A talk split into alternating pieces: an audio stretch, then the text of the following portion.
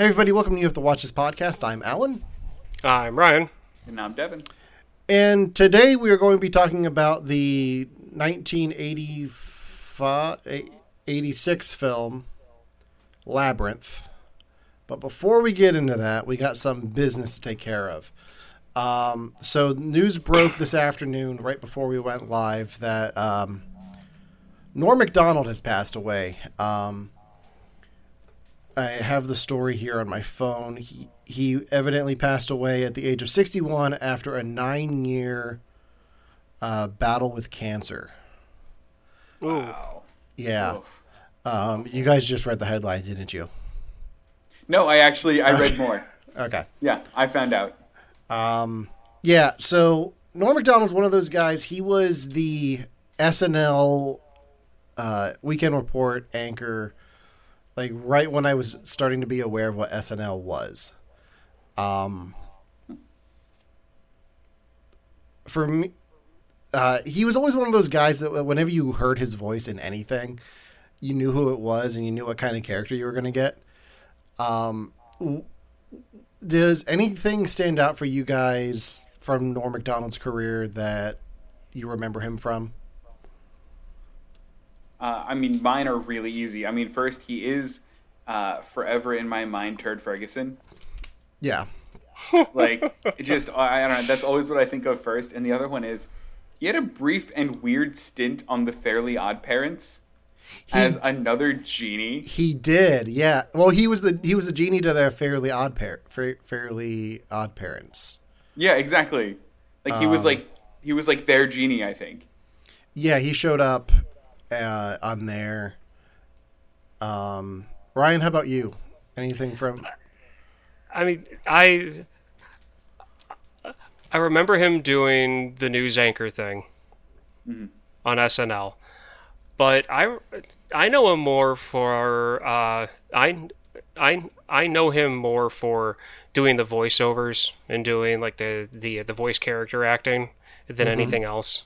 Um, but yeah, he was he was just one of those guys you would like see in the like see in the background of things and like you know uh he, he would just pop up randomly. I mean i mean i really loved his humor and in fact i didn't have the heart to go through with it but i wanted to try to get you alan to believe that my favorite thing of him was uh, treasure hound where he was the voice of like a jack russell terrier for like a kids movie that's got like a 3.7 online because i know that he would love somebody doing that but i just i couldn't I was waiting for it too because Ryan told me about it. I was like, "Here it comes." Yeah, yeah. I'm sorry, Fine. but it's it's one of those things where it's like it was funny when I thought about it, and then I started talking. I'm like, I, I can't do it, but The man's dead, Ryan. still, yeah, I know. but he would appreciate it, though. You know what I mean? Like Soon. he would definitely, uh, he would definitely his.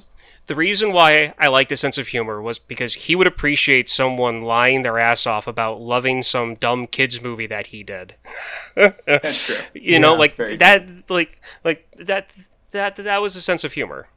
Yeah, uh, and he he did a lot of like he did the gambit. Like we already talked about, like that kids movie that you're mentioning, and um, Devin mentioned the Fairly Odd Parents. I know him from the Doctor Dolittle movies because he plays the dog in the Eddie Murphy Doctor Dolittle.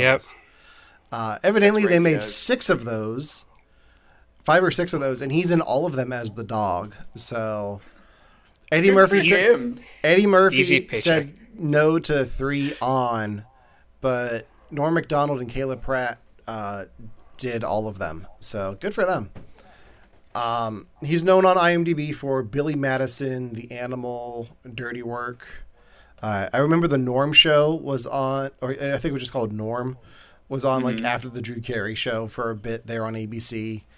Um, so really big loss. Uh, so I just wanted to, we just wanted to pay tribute to him here at the beginning of the show. Um, Yeah. but yeah. Um, so moving on from that, uh, have you guys watched anything in the last week? I watched nothing, by the way. I don't know what I do with my life, but every time you ask if I watch something, I'm like, did I just sit for a week? Yeah, well, you well you're busy. I I, I take it. Um, Yeah. You you do have something coming up here in a few weeks. Yeah, it's, it's taken um, a lot of that time. we, that we haven't really talked about much on the show. but you're getting Oh, we will. you're getting married here soon. I Yeah. am. So I am. I'm so excited. It's gonna be uh, the first first week, first week in October, uh, and it's gonna be in Paris. There's a lot to arrange. yeah. Um, Yeah. yeah. Sadly, Ryan and I won't be able to make it. We have a podcast to do. So So, guys, that's right, guys. I'll live stream it Yeah. for our Twitch channel. yeah. Ooh, wait. Well, friend of the show, Chad's going to be there. So Friend of the show, Chad, will be there. so maybe we'll have him do that. Oh, that'd be cool. Uh, Ryan, how about you? Have you watched anything? I watched *Malignant*. If I if I'm pronouncing that movie name right. I think you Uh, are. Maleficent. Yeah, *Malignant*. Like um, uh, like um, but no, I'm not. I'm not going there. Anyway, like, like a um, tuna. Like a tuna. Yeah. uh, so it's considered a horror slash thriller, which I feel like it lives up to that. Um, you remember how I had you guys watch, uh, what was the the one with the uh, the Jewish exorcism? I can never remember Yes. the name of it. Yes, Yeah. yes, yes. Uh, what was it called? And you know how you guys were saying how like it's kind of more of a fun movie that just happens to be a little scary. You know how we kind of landed on that like description of it. Like it's a fun movie, it just happens to be kind of a horror film. Mm-hmm. That's how this movie is, but it's a ton of fun. It's a I, I I don't know how else to describe it. It is fun. It is painfully obviously obvious with what like the the the the whole twist is. Um, so Kristen and I saw it happening like a mile away, but it's got like a creepy insane asylum. It's got somebody who doesn't know exactly what's going on in their own head. Um, it's got family issues in it, and it's just it's got everything you'd want, almost everything you'd want in like a horror movie. Um, but it also has kind of like enough ridiculousness in it after it gives you the twist to keep you watching because you're like, oh no, that's just fun to watch. Well, it's I, I'm looking. It's directed by James Wan, and like he's good. He, Yeah. I mean, he's yeah. There's also a lot of videography. Is that the right? Cinematography? Yeah, there's a lot. Yeah, there's a lot of that in it that is actually really cool. Like there's Okay. a lot of really cool camera shots in this. Enough for me Uh-huh. to sit, you know, and watch this movie and go, "Oh, Alan's gonna love this scene," or "Devin's gonna really like that," or "Oh, oh, you know, both the guys are really gonna like this one." Like they do things with with with with the camera, with angles and camera movement and following the characters occasionally. That's just really cool. Like this wasn't on my radar before, but it might have to be now. like it is like I'll put it to you this way. If either one of you guys were like really, really big horror fans, I'd mm-hmm. I'd be like, yeah, don't you're not don't really, you know, take it, you know, too serious. But knowing how both of you are when it comes to horror, I think you guys will enjoy it for what it is. Good. Did you watch it in theaters, Ryan? No. Oh, okay. we Was we it- watched this at home. We watched Was this- it HBO Max? Yeah. Okay, cool. That's how I'm gonna watch it then. Yeah, no, it's now it is almost two hours long. Um, so at a certain point, Kirsten and I we kind of looked at each other and said, "There's 40 minutes left to this. What else do they have to do? It's all wrapped up now." It- No, it wasn't all wrapped up. It wasn't all. The up. twist happened ten minutes in. We're good. Yeah. Oh, that's so fun it, though. I t- um I totally recommend it. If you are a serious horror fan, it's not a serious horror movie, or that's not how the director wanted it to be, or Hmm. the director missed the mark on what he wanted it to be. But it's just fun. Got it. Yeah. Well, I'm I'm excited to watch it now because I think you've sold me on it. I might check it out. I've been I've been looking for something to watch because my wife and I finished Ted Lasso, so now now we're caught up to the point where we have to wait for new episodes. Yeah. Aw. Um, Gotcha. But yeah, It's I- also on Tubi. Sorry. it's on. It's Tubi. also on Tubi too. Yeah, What- it's on what's- Tubi. What is Tubi? It's one of those like free streaming apps you can download, and it's Oh, got like cool. It shouldn't it's be got, on like- Tubi. That's weird. well, It's then a- Google made a mistake. Yeah. then Google probably made a mistake. Yeah. But it's saying it's on Tubi. Yeah, I, I wouldn't. I I would say it's not on Tubi because it's one of those Warner Brothers th- in theaters and HBO Max things. If it's on Tubi, Oh. then, it's, if it's on Tubi, then I don't know what Warner Brothers strategy is. Do they have one? Uh, it's it's on Tubi. No, no, this isn't that movie. That's it's a different movie of the same name. Oh, Ah. that's annoying. I hate those. It's a different movie of the same name that was made in 2019. We'll Google's get getting into confused. that later. Different movies with similar names. Just you wait. All right. Well, I think that that's our cue to um, get into today's main topic, which is Labyrinth, starring David Bowie uh, and Jennifer Connelly, directed by Jim Henson himself. Uh, this was this film was released in 1986 and is celebrating its 35th anniversary uh, this year. When was it released? uh, June 27th. So I don't know why they had the 20, 35th anniversary screenings this weekend, but they did. So we're celebrating it now. Um, so this is, uh, like I said, a Jim Henson film. Uh, this is one of my wife's favorite. I think this is my wife's favorite movie of all time. So I got to be careful wow. what I say about it on the podcast. because it's in the room. Um, luckily, she can't hear what Devin has to say because I don't. Th- I have a feeling which way this is gonna go. Um, Okay. but she might listen to this later too. So, uh, my introduction to this movie though was not my wife; it was my cousin. She loved this movie. Every time we went out to visit, I remember watching this, and I, I was like, I, I, I don't get it. Like, I just didn't didn't care enough to like actually pay attention to it. But since I've watched it like probably once a year with my wife, I've grown to have an appreciation for it, especially David Bowie, the late David Bowie, um, and all of the puppeteering stuff that I've learned more about through documentaries and um, like just behind the scenes stuff. Um, I really, I really appreciate what they do with this film. Ryan, what's your history with Labyrinth?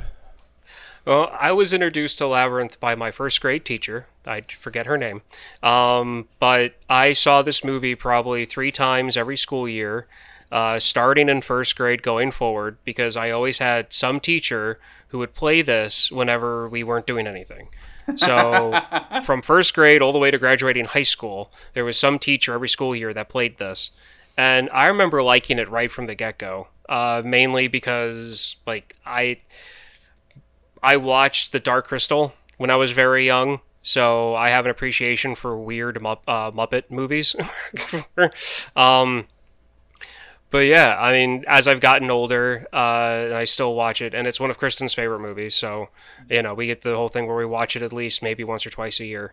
Um, an appreciation for the music uh, as I've gotten older, and appreciation just for like the puppetry, too.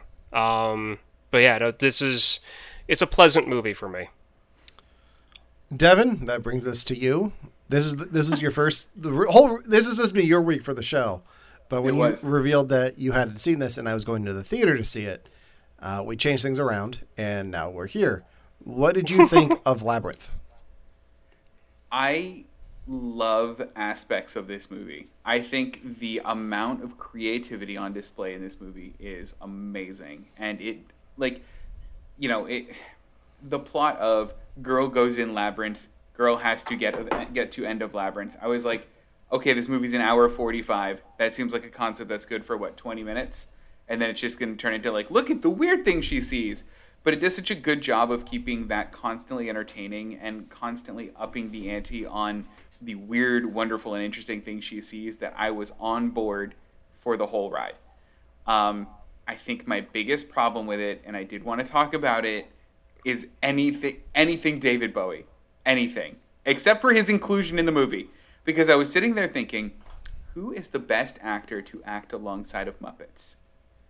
And my first one, my first thought was Tim Curry, and I go, I'll get to him later. And then my second one was David Bowie, I guess. Uh, so he acts well along with the Muppets. I don't know that I really understood his character, I don't remember a single song. I couldn't sing any of the songs to you uh, at all. And I, I guess I, I did want to talk about the music with you guys at some point because in my mind, for such a strong, creative, you know, interesting movie, every time the songs actually happened, I just went, "Are we good? Are we done? Did we did we David Bowie enough to afford his paycheck?" Okay. So that was it. All right. Um, well, funny that you bring up uh, David Bowie from the get go. Uh, he uh, was not the only singer considered for this role. Um, Michael Jackson, Prince, and Mick Jagger were all considered, and Jim Henson preferred Sting for the role.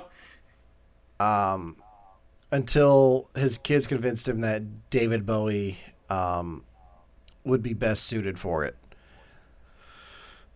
So I can see it. I can definitely see it. I think otherwise it would turn like I think Michael Jackson would have been too much. I think Sting would have been too I'm Sting about the whole thing. Like he wouldn't have taken his like as because you can tell David Bowie is like acting like he is doing it in this movie. Yeah, like, and even in 1986, Mick Jagger was just too old. Uh, right. Mm-hmm. Um.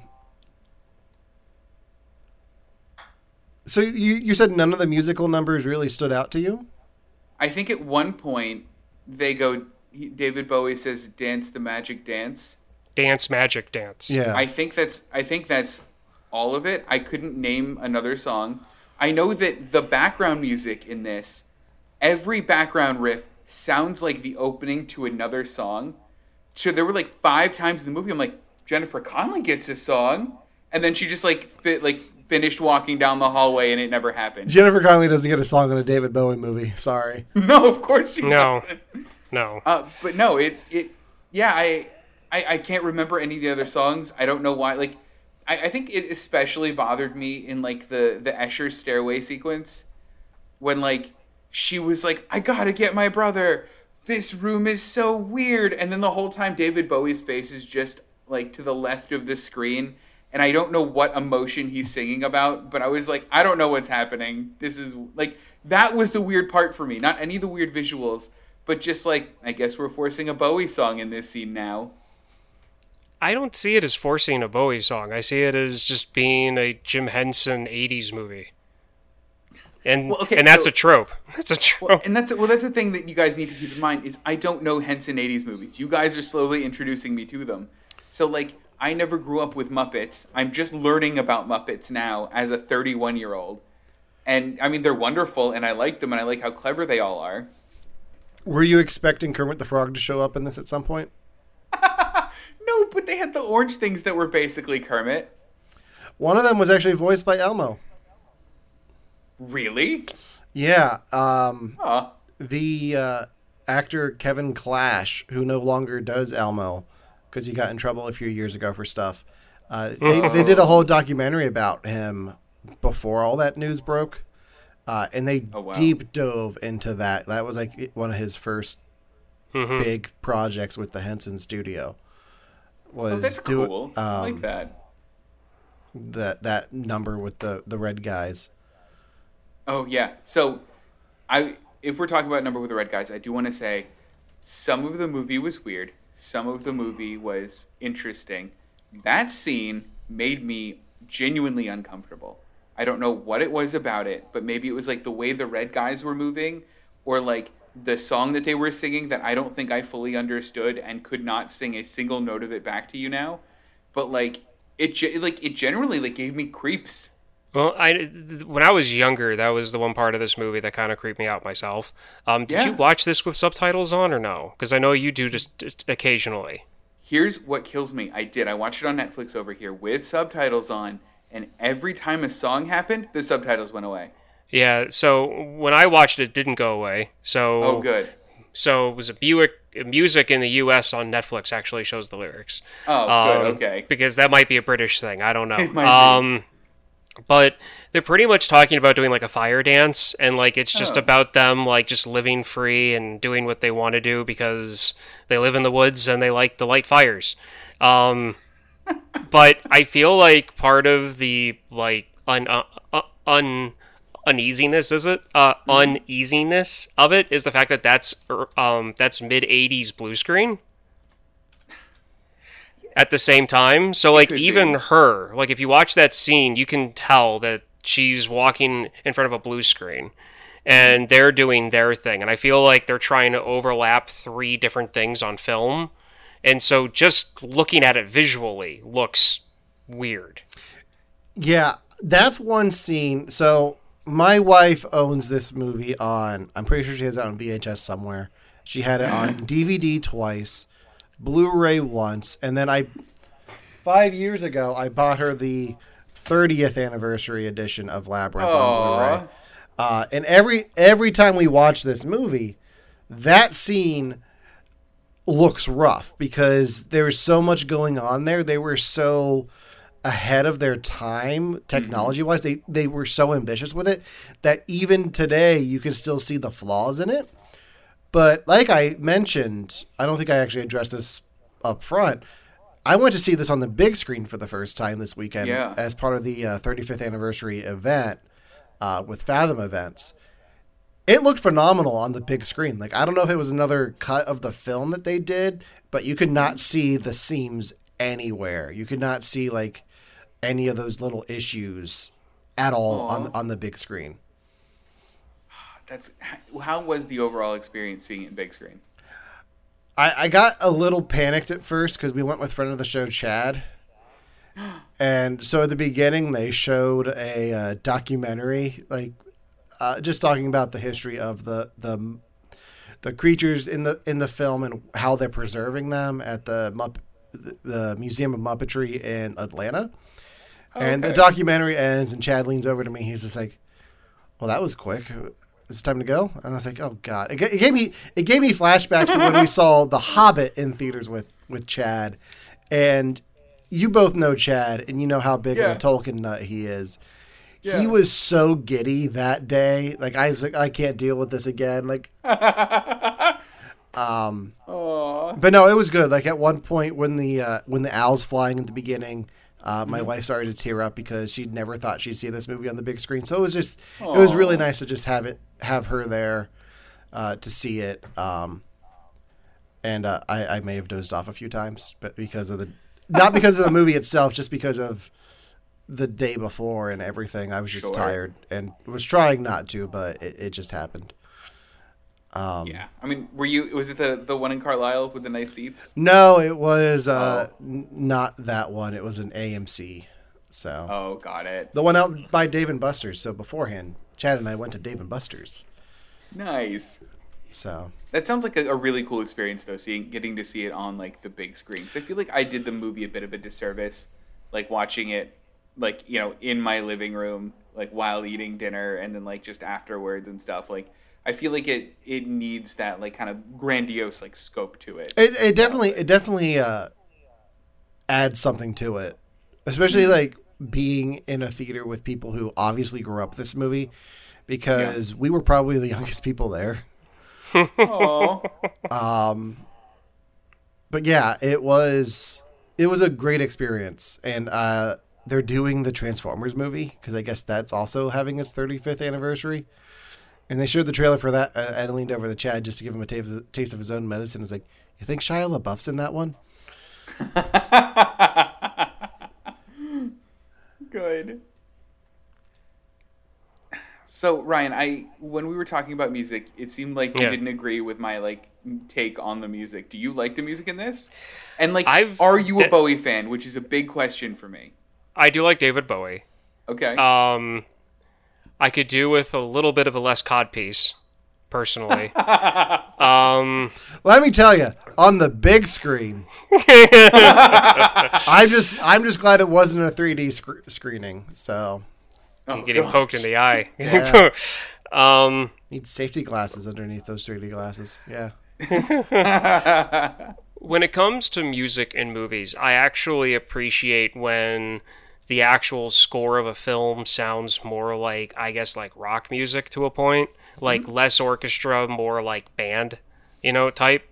So whenever I was hearing like the music, I never thought there was going to be like a song starting, Oh, even yeah. even. even when I was younger. But like, it's a Muppet movie. It, it I, I shouldn't say Muppet. It's a Jim Henson movie. It's in the mid '80s. Quasi musical is is just part of that thing. It's part of that niche. So mm-hmm. whenever there was a song like like the one that he's singing after she eats the peach that makes her forget what she's doing and she's in like the party or whatever. Mm-hmm. Um like those are just straight up David Bowie songs and I'm pretty sure that if it, it was Michael Jackson that mm-hmm. the songs would be more poppy Oh yeah. than what these were. So they just matched the music to match him. Mm-hmm. So I don't feel like they were like forcing the whole David Bowie thing. I just think that they wanted to stick with music that they know he's good at. Got it. And if it makes you feel better, by the way, I found out that this movie was a musical three seconds before the movie started because Romana looked it up and went, This movie is a musical? And I went, Oh, I guess it's a musical. Here's that's so to let you know that was part of the mindset that I went into because I knew nothing about this movie, including that I mean I should have guessed David Bowie sang, but I didn't know that David Bowie sang. Also, up until pressing play on this movie, I'm gonna say, Romana thought we were watching Pan's Labyrinth. Because I asked her, I said, "Well, do you want to? I'm watching Labyrinth for this movie or for the week movie of the week this week. Do you want to watch it with me?" She goes, "Oh yeah, I really want to watch that." I go, "Wow, great! I'm glad you're enthusiastic about this." And she was quite disappointed to find out that this was not the Guillermo del Toro film. So both mean- of us were completely unaware of this movie. I mean, the Fireys do that thing with their with the eyeballs in their hands. So I mean, Yeah. That's true. It's almost the same thing. real quick, I just want to point out you, Ryan. You do know that David Bowie wrote the songs for this, right? Yeah, Oh, no. really? But it makes sense. Yeah. I mean Yeah. I mean it fits. Yeah, he wrote all of the songs for it with. Um, I just had this. I just had the page up. Uh, Arif Mardin. I don't know. You know, I I think your wife might have mentioned it one or two times when we used to talk about this. Yeah. But I just yeah, I probably forgot. But So I did- mean, he I mean wrote that the- makes sense because he, he wrote the song, so he was very involved in the uh, production process of this with Jim Henson and George Lucas. Um, I would have said maybe I would say maybe he didn't have any you know input on on on the wardrobe but then I but then I remembered it's David Bowie and Ziggy Stardust and that's probably what he wanted to wear so I'm just gonna he probably wore that every day in the 80s he just rolled out of bed and put on those pants and went grocery shopping I loved all of his costume changes, by the way. uh, Devin, did you notice who wrote the screenplay for this? I didn't. Who wrote the screenplay? Terry Jones Who's from Terry Jones? Monty Python. Really? Yes. Oh, that's cool. So this is a weird amalgam- amalgamation of everything 80s. So you've got Jim Henson, you've got George Lucas, you've got David Bowie, and you've got uh, Yeah. uh, Terry Jones. Yeah, that is really. I mean, here's the thing: is is you can kind of tell though, like because there are so many like good elements of this movie, and I feel bad for focusing on the one part that I didn't like because there's so much in it that I do like. Like there, I love all of the puppetry. I love like how unique a lot of the the scenes are. Like the part that made me go, "Oh, I really appreciate this," is, are the hands that would like come together to make the faces. I thought that was so cool. Yeah. It, it really says a lot for uh, Jim Henson's creativity outside of the Muppets. Like, um, I, I would love to have seen what else he would have done going forward outside of Kermit and Miss Piggy. Uh, based on this, I've never seen Dark Dark Crystal, um, but I know there's been a continuation of that on Netflix. Which I have. Ryan, have you seen that? um I saw the first episode I liked it I just never got to the point of watching any more of it Okay. I confused these two, if it makes you feel better. Oh yeah. Because halfway through, it was like, when do the bird things show up? And uh, I'm Romana was like, going- That's a different thing. I'm going to let that pass I'm going to let that? I'm going. No, I'm not going to get mad because, like I said, I'm, I'm going to let that pass for now because you didn't even know about this movie or what it was about. So No. that that's. Okay. I'm so writing Dark Crystal down on my list, so Good. it it'll come up. So here's something that I'm really genuinely curious about. What is the deal with David Bowie's character in this? Because there were a few times, like, what is his motivation? Because I know that, like, Jennifer Connelly, I guess, in the beginning was just like supposing if there's a Troll King, I would just have to say magic words and he would come take it away. So, like, my guess is she didn't know about the Troll King before, and then like she did said the right things. He came, took the baby, and she's like, I regret it. And then he's like, It's my kid now, but also I might love you, but it's my kid now. And then like she said, uh, You have no power over me. And he's like, Okay, we're good. And like I just, I, I guess I didn't. It's my first watch. I was trying real hard to get the songs, and I didn't get the songs. So like, if anyone could like explain to me what was going on with him. Ryan, you want to take a stab at it?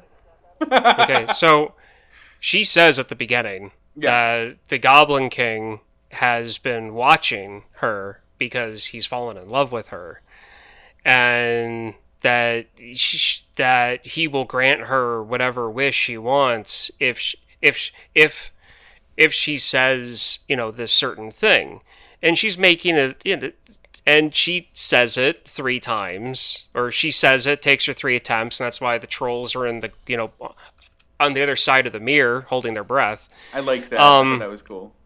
So the Goblin King, being David Bowie, who was born in 1947, has fallen in love with the the, the actress in this that was born in 1980. Um, Neat. so and and the way that I get around that is the fact that he he's a fictional character. He's the Goblin King. It's David Bowie, so they're probably making it that he's like ageless or something, which I guess that throws that whole book out the window. Now hold on, hold on. Though. So you are you were doing something that I didn't know the movie was doing, and you were saying that when Jennifer Connelly says the Troll King or Goblin King f- fell in love with me, I thought she was just really into the book she was reading, and was just like like like it was like me when I was twelve, and I would just keep doing this with my hand to see if webbing would come out because maybe one day it would. Like that's how I took her in the beginning of this movie, where she's just like, "I love this book called Labyrinth, The Goblin King. I'm gonna talk to my baby like that, like or someone else's baby like that." Like I didn't know that she knew about all of that up until this point.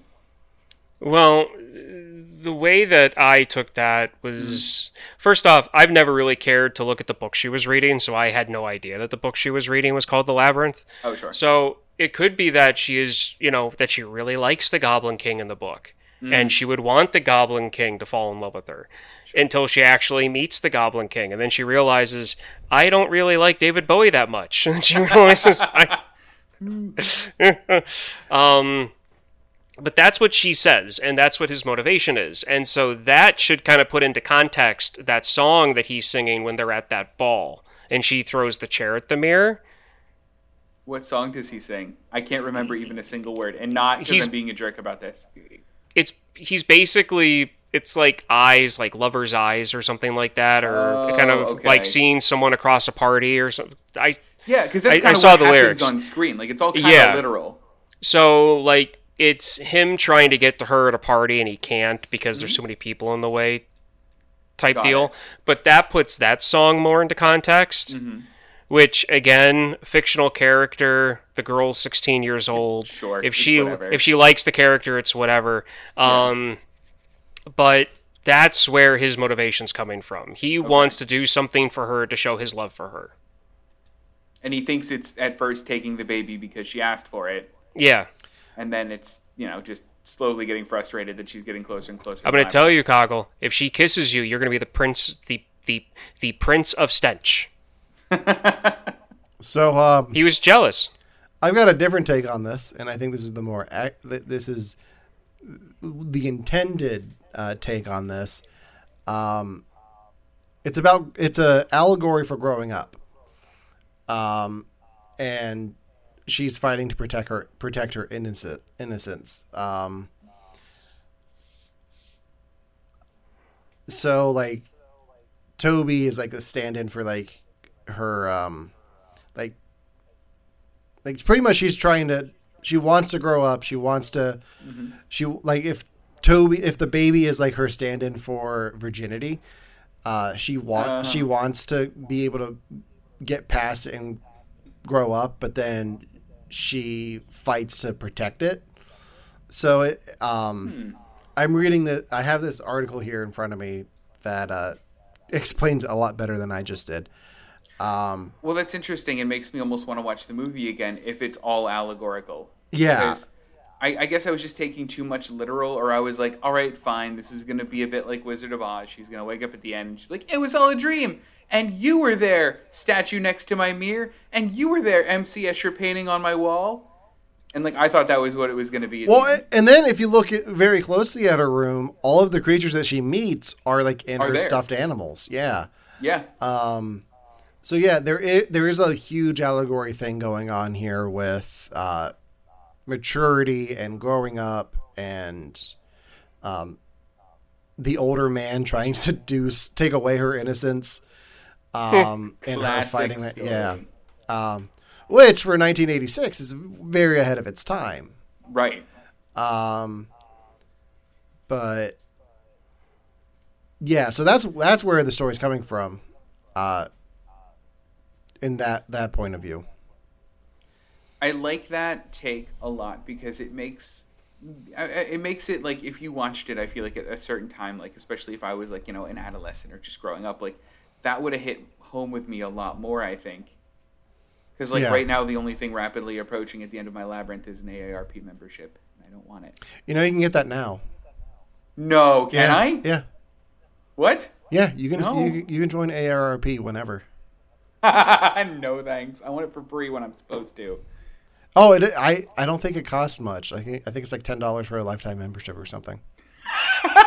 yeah, I mean, it's not just a free thing that like you turn 55 and like here's your card. It doesn't work That's that that's way. literally what I thought it was. By the way, It's- I'm not it's- I'm not it's joking not. or trying to be funny. I thought you turned 55 and it came in the mail. No, No. No. well, not not when not when you live in Britain anyway. Like, I mean, yeah, that's true. all right, uh, twelve dollars for the first year. Wow, that's almost they're giving it away. I, I joke that I'm gonna. That's what I'm gonna get my wife for her for her, uh, Christmas is just an AARP membership. That's so mean. I mean, Kristen and I have the uh, have the uh, pre AARP thing going because we've been AAA members for God almost 17 years now. Wow. Like Is- I had one like when I became I got a AAA membership when I started driving even before and and the same thing with her. That's Any- impressive. I don't I think it's the longest I've heard that. It's only sixty three dollars for a twelve year membership or five year membership. Membership. It pays for itself. Yeah, We're losing money not getting it, guys. we, we are. it. We are. Um, We are. You have to watch this podcast. Think of brought all to you the by the discounted AARP. coffees. Yeah. Yeah. Wow. All right, back to Labyrinth. Yeah, right. Um, So one thing, like we just ta- touched on, all of the animals being in her room and Mm-hmm. then like being in the labyrinth. If that was your room and you were pulled into a labyrinth, what kind of creatures or what characters would you have seen in the labyrinth if you were pulled in? Hold on, what what age is this? Anywhere, anywhere from age eight to thirteen. Let's go thirteen. Okay. Okay. For me, it'd be pretty much what I have now. so like Power Rangers, Batman, uh, I guess Small Soldiers. Um, It basically would have been like like uh, Space Jam 2 in your movie. kinda, yeah. Brought to you by Fox. If if there was a Space Jam equivalent of Fox Kids, then yes, that's what it would be. Good. Oh man, for me it was this is such a dumb little fact about me. For the like most of my adolescence, I had a concrete statue of a dog uh, in my room. It was supposed to be an outdoor decoration. I bought it and took it inside and had it in every room that I have or every room that I had from like eight until basically thirteen. I don't know why I had it, but that would have been a major part of it. Do I remember this thing? He was in the basement. Okay. You probably I vaguely him in the remember corner it. of the basement. Okay. Yeah, he was in the corner of the basement. Uh, I also had uh, a Mickey Mouse plush, the little sorcerer Mickey, and I had a, a Mushu one too. So it would have been those as well. And Okay. then I had a disembodied Vader helmet that was also a piggy bank. So it would have been that too. Ryan? Uh, so Oh gosh. it's gonna be a really strange mixture. Uh, so the original Ninja Turtles. Great. Okay. It would like cars, cars, tanks, airplanes, micro machines, Hot Wheel heaven. I mean, okay. So mm-hmm. turtles with cars and military vehicles with a cross section of just like athletes, Okay. So a football, literal, baseball players. so a little like- Space Jam type thing. yeah, so I mean, it would have been a weird thing of having like I don't know, cars would turn into people and they would split off and have some type of weird sport thing going on between like athletes and the Ninja Turtles playing against micro machines. I I don't know. I don't know. Picturing Mad Max Fury Road right now. Pretty much. I mean, Just Donatello shouting, "Worship me!" yeah, spraying Yeah, pizza spraying- flavored spray pizza paint. mist. Yeah, exactly. Yeah, spraying pizza mix on his Yep. face. Yeah, that sounds about right. oh my gosh. So, Alan, I wanted to know what is Yes. so like this is going to sound confrontational and it's not meant to be. This is just genuine. Like, I didn't grow up on this movie. What about this movie does Anna find so special, so precious? And then the same for you, uh, Ryan. Like, what what does your wife find so special and precious about? Like, why do they love it so much? I don't want to put words in my wife's mouth, but I, I'll do the best to, to, to guess why Labyrinth, why she loves Labyrinth so much. Okay. Uh, I think it's just uh, her happy place. I think she Sure. enjoys every aspect of the film, the the, the characters. Um, like I think she just fell in love with him at a lo- young age and enjoys him still to this day, and it just puts her in her happy place. Sure. Yeah. Is that right? That's fair. Yeah. Well done. Ryan, what about you? Uh, when it comes to Kristen and I, we kind of grew up with this kind of the same way. Like we both saw it in school, so our experience with it was, oh, a surprise day of no schoolwork to do. We just get to sit here and watch a movie.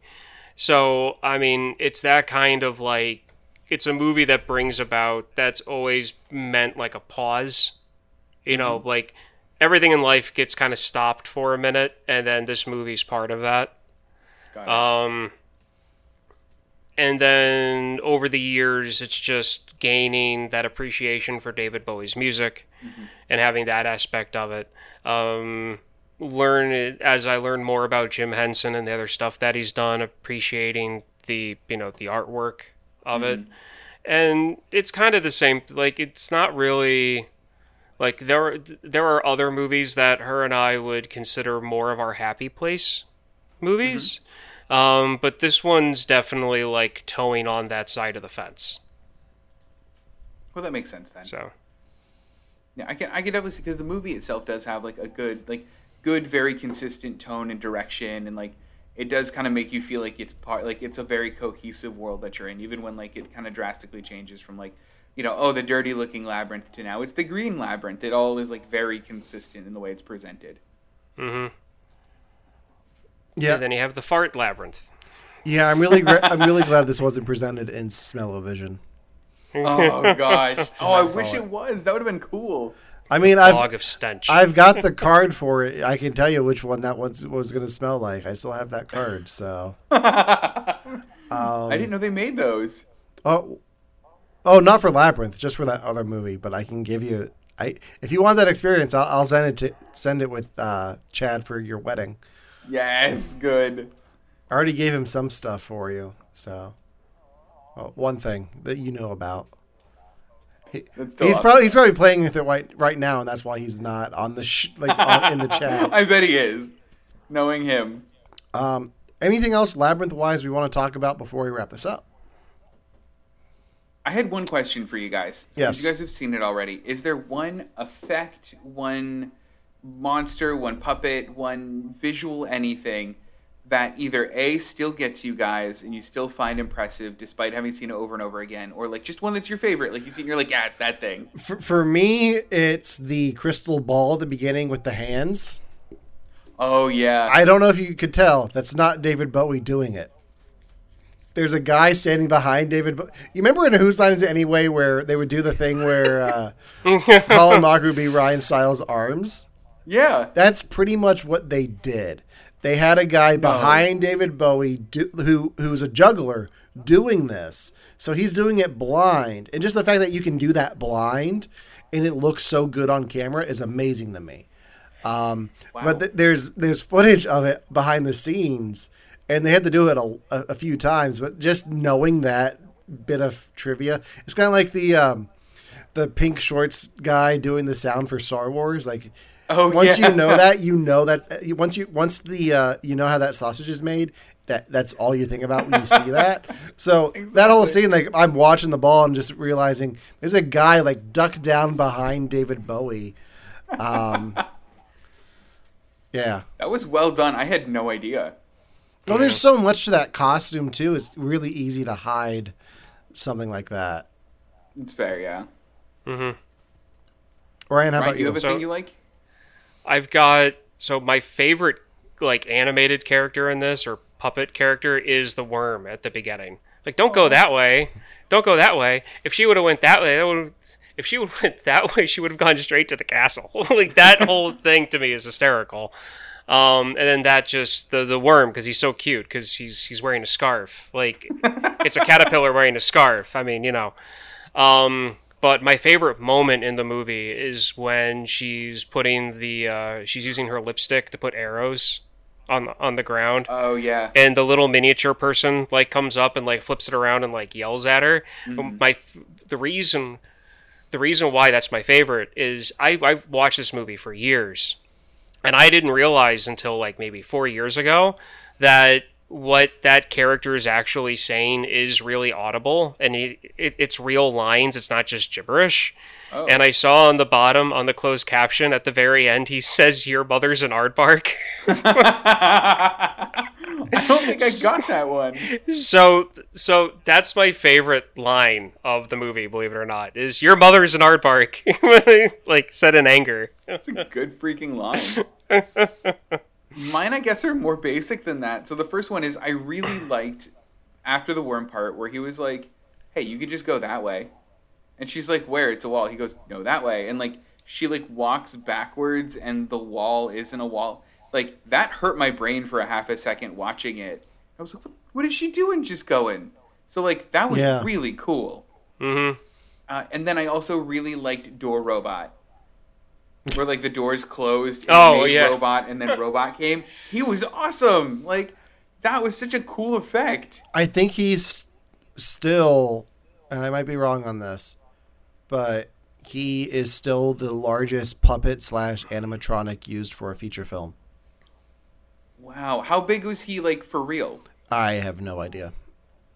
Because I mean, Big. he, I mean, it, yeah, I mean, he looked like like it had I- to have been a big animatronic. I mean, I think uh, what you see on screen is what what he was. So compared to uh, compared to her my favorite door thing are the door knockers Oh yeah, yeah it's- they they did a the documentary at the beginning talked a bit about the them being made out of uh out of foam and how they kept them restored and like the tight like how they made them because they give them like to give them that bronze finish and like the r- real look of a door knocker uh was tricky and like it's amazing like just the whole art of puppetry is baffling to me. Like the way they Oh, do really they make so, they make some of this stuff is just amazing. Um but yeah. I have officially one incredibly Devon take on this, and I Of just want to hear your guys. I want to hear you guys hate me for it. So I'm just gonna say I've been debating bringing it up all all podcast. So this came out three years after Empire Strikes Back. I looked. I feel like, didn't it? Or am I uh, wrong? Return of the Jedi. Return of the Jedi. Okay, great. Yeah. So I had that. So anyway, as long as in my timeline, Yoda and the Wampa are things when this after this or before this movie came out, because two of the characters look like Yoda, or one of the characters looks a little bit like Yoda, and one of them looks like a bit like the Wampa. If Jim Henson went, I will not be outdone, and just decided to do that thing but better. Uh, I genuinely got Yoda vibes from uh, main guy that they kept calling Hogwarts. Hoggle. Hoggle. That it. That's it. You got Yoda vibes from Hoggle. It wasn't even just me. I was like, I was like, he's a bit Yoda about a lot of this stuff that he's doing. And Romana was like, I'm glad you said something. And then she kept comparing him a bit more than I did. But I definitely got vibes from from Hoggle. Well, Is there something in the water in Britain? well, Excuse you. Okay. It's all tea in the taps here. you, you you realize Yoda was designed by the same people who designed all of the, all of this stuff, right? Well, absolutely. Well, that's part of it. Like, was it Frank? It wasn't Frank Oz, was it? Frank Oz is involved in this, but he didn't design the character. Uh, like, But I mean, pu- it's it's it's all the same people. it's all the same people. Yeah, Frank Oz is Yeah. in here as somebody. Yeah, and the the big the big tall thing that roars. Um, the wise His man. name oh, oh, he's the wise man. Okay. Uh, the was it Ludo? Was his name? The the big tall roaring one. Yeah, Uh, he looked like a wampa with the horns in a different place, and a longer tail. well, I mean, th- th- there's only so much you can do for large beastie characters. Oh, absolutely. I mean, and, and granted, like this isn't like at no point did this take me out of the movie and me go, well, I'm not certainly on board because he reminds me of a fiction, another fictional character, and that one looks too much like another thing. Like it wasn't even that. Those were just like my like crappy one takes where I was like, hmm, I wonder if they're just improving on stuff they did earlier. you know, I mean, George Lucas was involved in this too, and he But he was a producer, right? yeah he was a producer, and he refused to be interviewed about it because he didn't want to take the spotlight away from Jim Henson. Oh, so, good for him. Yeah, um, Yeah, Yeah. it just yeah, I got I got the sense that they were like, okay, these two characters worked in other things. We're gonna make them better and make them better mains here. See, I get who, I get the beast thing. Mhm. What you're saying there, I can't. I can see it. I'm still trying to wrap my head around the whole Yoda The Yoda thing? thing. Like that. That just doesn't. I think it might be like, Like- the weird shuffly way that he walks, and how like his English is just a bit different. Like he speaks a little bit differently than like he. It's not like conversational English. It's like hoggle English.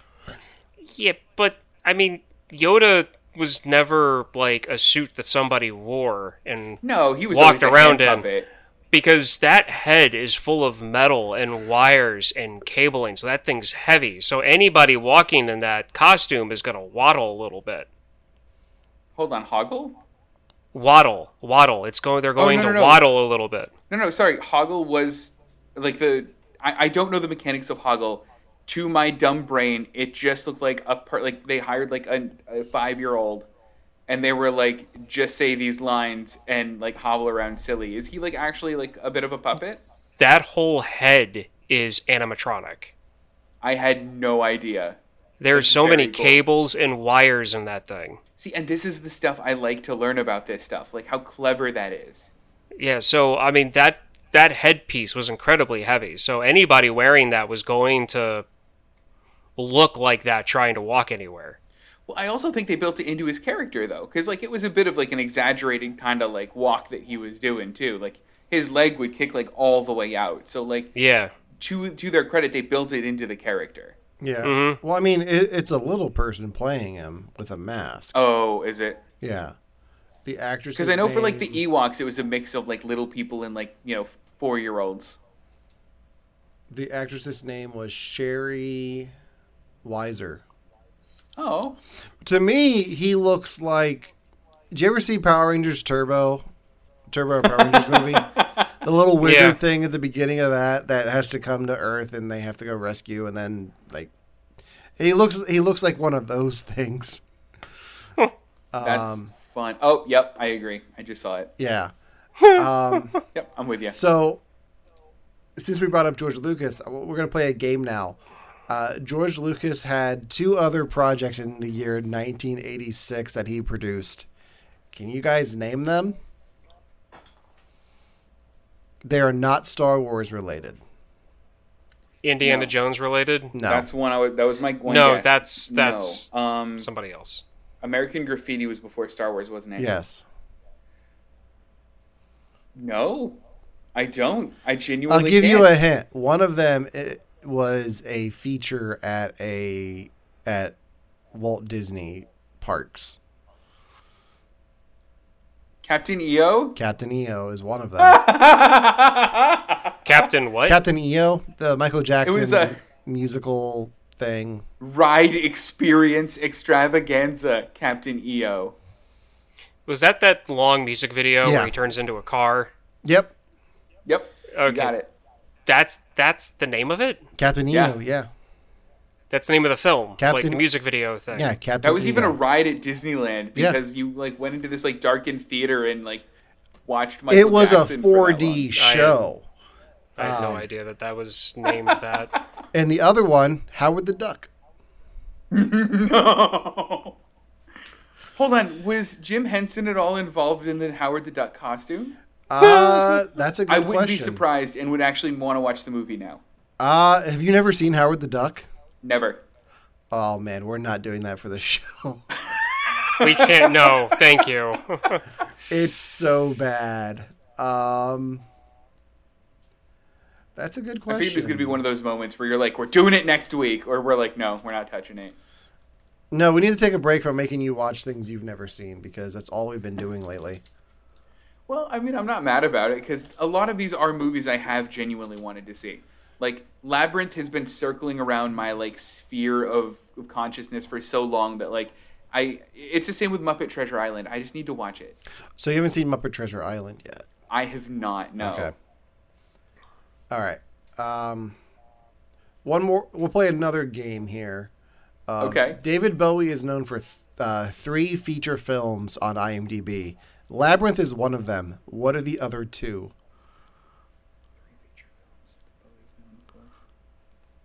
He was in a space thing, wasn't he? Not. Uh, Maybe I- not his main ones then. that that's probably the fourth one. Uh, the man Okay. who fell to earth. Yeah, that's what I was thinking of. Okay. What else was Bowie in? These are both from after the year 2000. What? Yeah. Wait, was he a voice actor in something something animated? These are both live action. Then I I'm at a loss. Do you know Ryan? I can't name. I can't name them. The first one is Zoolander. Oh yeah, that's right. he 'cause judges he's the- the he's the judge's he's the, the judge in the runway walk uh, Oh. walk off. Phenomenal. The other is Christopher Nolan's The Prestige, where he plays Nikola Tesla. I forgot that was him. That's right. He's so good in that. Yeah. That one scene. I mean, He's He in more than me. one scene. It was a joke. It was a joke. And don't don't joke to, don't once. joke to me about about uh The Prestige. It's one of my all time favorites. Nolan movie.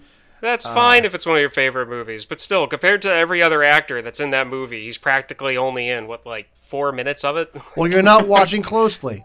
Uh okay. um all right, I think that does it for our labyrinth episode. Uh I think it's back to Devon's turn next week. So Devon, what are you remind us, what are you going to have us watch? All right, so this is based on my Portal two, well, Portal pick. Uh, one of the actors, of which there are some great actors in the game Portal Two. Uh, I decided to choose one, uh, and it's that J- it's J.K. Simmons. He does a movie that I wanted to talk to you two about for the longest time because I want your take on a lot of specific parts of it. So I have very specific loaded conversation for this next episode, but we're going to watch Whiplash next week, Okay. and I want to hear what you guys think. I've seen it before. Okay, good. And So- Ryan, you haven't, right? Nope. Okay, good. Because I am so curious to hear if like my read on the movie is just a dumb Devon take and like don't worry about it, or like is this genuinely what the movie's trying to say? And in that case, ew. Okay. All right. Well, you can catch that here live next Tuesday. Before then, Devon will be live again playing Portal on our Twitch channel. What what did you get your time down to yesterday? I forget. So I got it down to 47 minutes. My goal for the challenge is 30 minutes. So I have to knock another what 17 minutes off of it. I just downloaded the official kit like the official speed running kit for it today. I have like the cool little like sidebar timer now, so I know how long everything takes me. I am so legit, guys. It's gonna happen. Okay. Well, make sure to follow us here on Twitch so you can catch that. Uh, I think at some point you and I need to play the Portal meets Halo game that is Splitgate because yes. it is awesome. Um, and it's like if you want to get on the ground floor of the next Fortnite, this might be it. Um, oh, is it like that? Is it battle royale? Uh, no, it's uh, it's like team deathmatch in Halo. Oh, cool! But it's so much fun with the portals. Like I, I'm having a blast with it. Uh, I'm probably gonna play that as soon as I get off of here. Um, so follow us on Twitch for that. Uh, we will also be doing some fun stream stuff with victims and villains in the next month or so. So make sure to uh, like, like us on Facebook and follow us on Instagram to find out more about that. You can also listen to this episode and all of our other episodes of our podcast on all major podcasting platforms. That's Apple Podcasts, Spotify, um, Audible is one that we never talk about. We're on Audible, guys. We're on Audible. Yeah, you don't need to spend your credits. Credits. Um, oh, I love that. Yeah.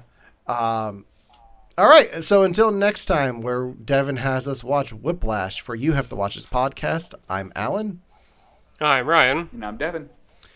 And we'll see you next time.